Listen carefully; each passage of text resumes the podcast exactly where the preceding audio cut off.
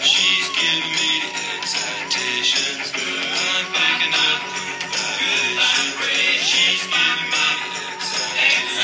Oi! Hey there! Welcome back to my podcast. I am Camilla, your high vibe advocate. Give me 15 minutes and I will give you a high vibe world. I get such beautiful messages from some of you who listen, and I want to first of all thank you so much for reaching out to me.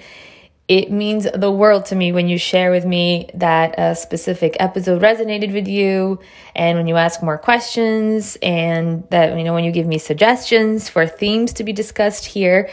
Um, I really do ap- appreciate that just so much. I appreciate you all, and I always try to discuss uh, each and every topic that you that you ask me to. In fact, I have one particular listener who is one of my favorite people, even though we have never met in person or anything. But she asked me uh, about my views on on psychics and suggested that I did an episode on that, which is a great idea. I cannot wait to do that. I will definitely do that. In fact, I was thinking of doing that today, but um, you know, uh, I, I I definitely promise it will get done. But today, I actually want to shift gears and turn our attention to a topic that has really been eating me up from the inside for a while, and I can no longer ignore it. So.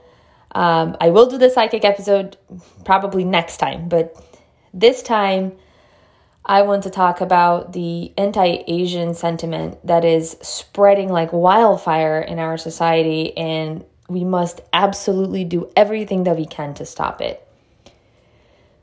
There has been a very disturbing rise in hate crimes against Asians in the United States and sadly all over the world. But in the US, it actually rose by 150% nationwide. And in New York alone, the rate of anti Asian hate crime rose by 833% between 2019 and 2020. And um, we are seeing continued rise in 2021 as well. Anti Asian sentiment has also risen dramatically by a reported 1,900% since last year. Advocates believe uh, that part of the reason behind this increase is a direct result of the pandemic related discrimination. You know, all the all the talk about uh, the China virus and Asian flu from our former president and and some people uh, in government and in power. Because words have meaning and they plant seeds of hate a lot of times without us even knowing. And one of the most frustrating parts of watching all of this happen, you know, uh, especially more and more frequently, is that the majority of these crimes are not being pr- prosecuted as hate crimes simply because the bar for hate crime is just set too high. So basically, an assailant would have to say something racist or sexist or whatever in the process of committing a crime in order for it to be classified as a hate crime.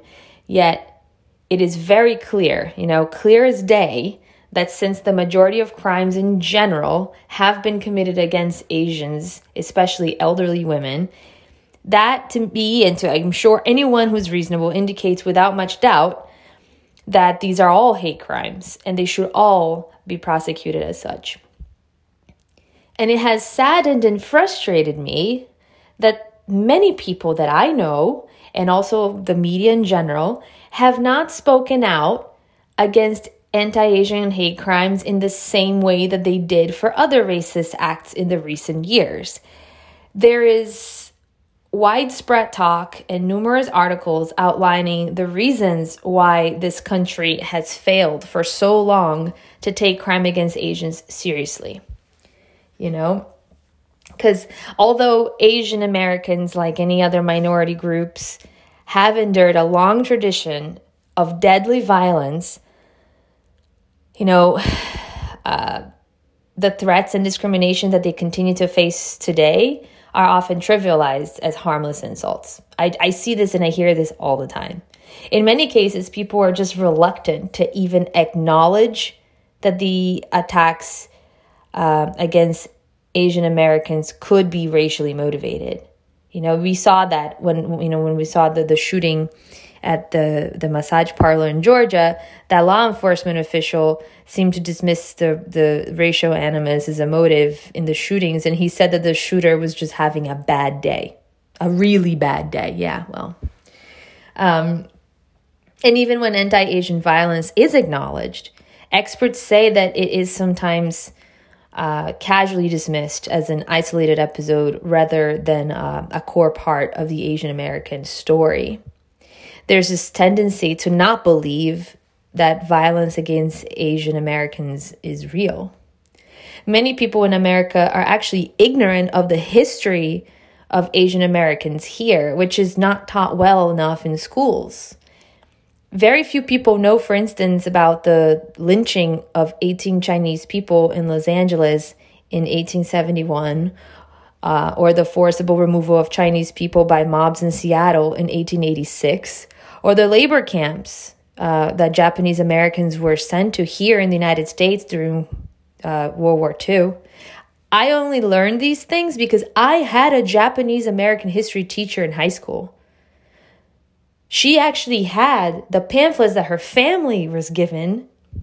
It's gonna make me cry if I talk about it. Um, to go to those camps. And she brought it to school. But I have come to face the sad reality that very few, if any, of my friends who didn't go to my high school or that who didn't have the same teacher have ever even heard of these tragic events. I mean, it's very common for you to talk to someone who's in high school right now or anyone else in society and tell them about these things, and they've never heard of them. So, our schools have failed to talk about Asian American discrimination. And there's also this stereotype that all people of Asian descent are economically and educationally successful, which can lead to the incorrect assumption that the discrimination they face can't be that bad. This has to end. People have to come to the realization that what's happening to them is disgusting and it's very, very real. And we have to stop standing idle in the face of violence against Asian Americans. It pisses me off that we benefit so much from Asian culture in every single aspect of our lives, yet we don't protect them from hateful crime when we have the chance. We have to show how much this matters to us, how much our Asian friends and our Asian communities in our neighborhoods matter to us. We have to stand alongside them, march with them, and for them. We have to stop viewing them as foreigners because they obviously aren't. They are just as American as any of us. They belong here. They've always belonged here. They have helped build and shape this country. They are an integral part of our culture, of our accomplishments, of our wellness tools, of our favorite foods and drinks, of our decor, of our spirituality, of us. They are us and we are them. And if we don't speak out more, and if we don't do more, not only will they continue to feel increasingly isolated and alone, but also continuously scared. And this will indicate to the perpetrators of these crimes that society doesn't mind it as much, which is a way of condoning it. And it hurts me more than I can describe in words to know that all of my dear friends who are Asian are living in fear right now. They are scared of going on hikes, on, on walks, or shopping. They are afraid for their parents and their grandparents' well being and safety. And no one should fear leaving their house in the way that Asian Americans are fearing right now. We must do something. We must, at the very least, speak out and voice our disgust over these acts, because otherwise, we too are a part of the problem. But how do we respond to hate? Without being hateful.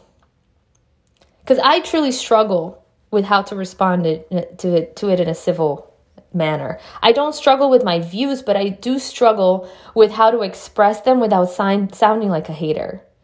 There are people in this world for whom hate seemingly comes easy, and they have no problem taunting others into a ring of fire. And there are those of us who try to live our lives atop of a foundation of love, acceptance, and positivity, who believe that everyone belongs regardless of race and creed and gender or sexual orientation. And we want to continue to be an example for others to do the same. And typically, when hate does arise, we make a point of not letting ourselves be easily engaged by the haters. You know, we don't want to spew, we, you know, we don't want to send ugly vibes of white noise into the atmosphere. Uh, we don't want to let our, our social media pages be hijacked with hate. But when the fight is ugly and people are injured and killed while standing up to hate, it's hard to resist a temptation and not just fully engage, you know, in battle gear and, and charge at the enemy. And then we look in the mirror and we uh, we start asking, must we really become our enemy to overcome him? Across social media, you'll see photos of kittens and gardens and families embracing, you know, a hot bikini photo from last summer. So many people are trying to rise above the fray. But is that enough to make the fray go away? Because, of course, we want the public to know that we don't tolerate hate. We want those targeted by hate to know that we stand in solidarity with them. But we also want the world to know that we will not let the haters reduce us to their level. So, how can we be true to ourselves without hiding from the current events or contributing to the mushroom cloud of rage? Is it possible to address the hate that's now literally engulfing this country without acting like the very thing that you're denouncing? Absolutely, it is. But it's not going to be easy. It takes discipline. One of the ways uh, that hate and violence work is that they hook you and me and all of us into it, it makes us feel like like you know we're we've got to be all revved up you know if there are ways to cultivate a peacefulness within your own spirit and your own heart and your own mind, you can learn how to live in a way that doesn't return evil for evil. But it requires staying calm when people try to rattle you. And it's so hard, it takes a lot of work. The thing is that being patient and calm is not the same as pretending that horrible things aren't happening. Of course, you don't need to let the talks of the current hate crimes become your only topic of conversation or your only topic of posts and stuff, but you can't just let things slip by.